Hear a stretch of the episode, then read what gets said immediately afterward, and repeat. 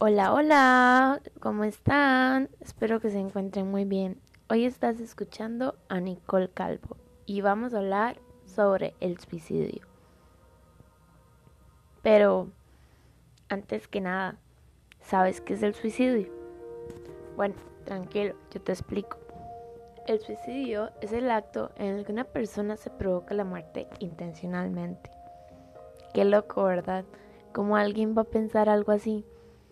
Pues la verdad, muchas personas lo hacen. Estudios muestran que más de ochocientas mil personas se suicidan al año. Pero, ¿qué causa que las personas lleguen a tomar esta decisión? Pues veamos, el mayor porcentaje de suicidios en el mundo son hombres, con un ochenta y seis por ciento, y las mujeres un catorce por ciento. Siento que esto también se debe a que existe el estereotipo de que los hombres no deben llorar ni expresar sus sentimientos. Algo demasiado tonto, la verdad. Todos tenemos que expresarnos y sentirnos escuchados. Pero, sigamos. Muchos de estos casos de suicidio son personas entre los quince y treinta años. ¿No es curioso? ¿Qué estará pasando? Bueno, los estudios muestran que esto tiene muchas causas, como el estrés laboral principalmente, o problemas psicológicos, como la depresión o la anorexia. O para las personas de más edad, la causa suele ser el sentimiento de desprecio familiar o la soledad, como cuando los meten en un asilo. Los métodos suicidas son muy variados, pero los más utilizados son el envenenamiento con plaguicidas, el ahorcamiento y el uso de armas. Pero, ¿cómo podemos prevenir esto? Bueno, todas las personas que han tenido intentos de suicidio exitosos o fallidos han mostrado poderosas señales antes de tomar la decisión de suicidarse.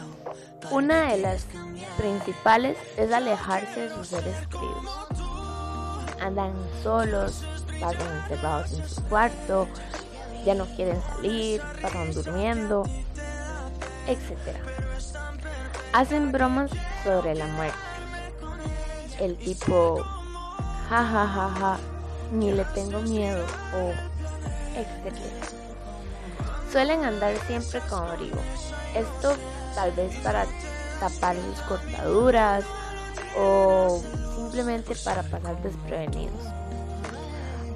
O hacen comentarios como, ya pronto dejaré de causar problemas.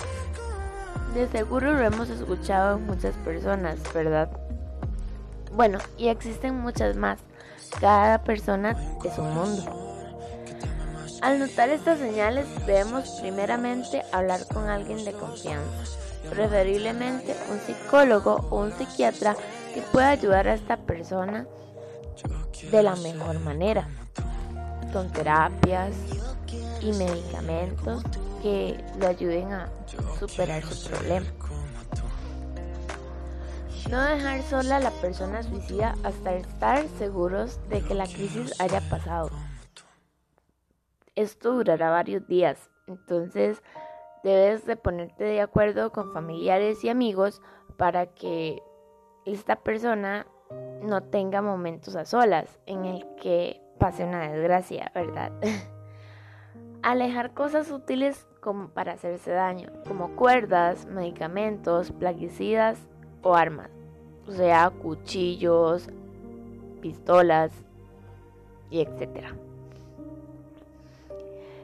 La verdad siento que tenemos que prestar muchísima atención, más cuando esta persona siempre ha pasado por bullying o está pasando por problemas familiares o un familiar ha fallecido.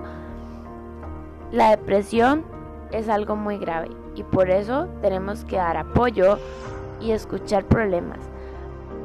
También prevenir burlas hacia las personas, ya que esto no nos lleva a nada y la verdad no es nada divertido.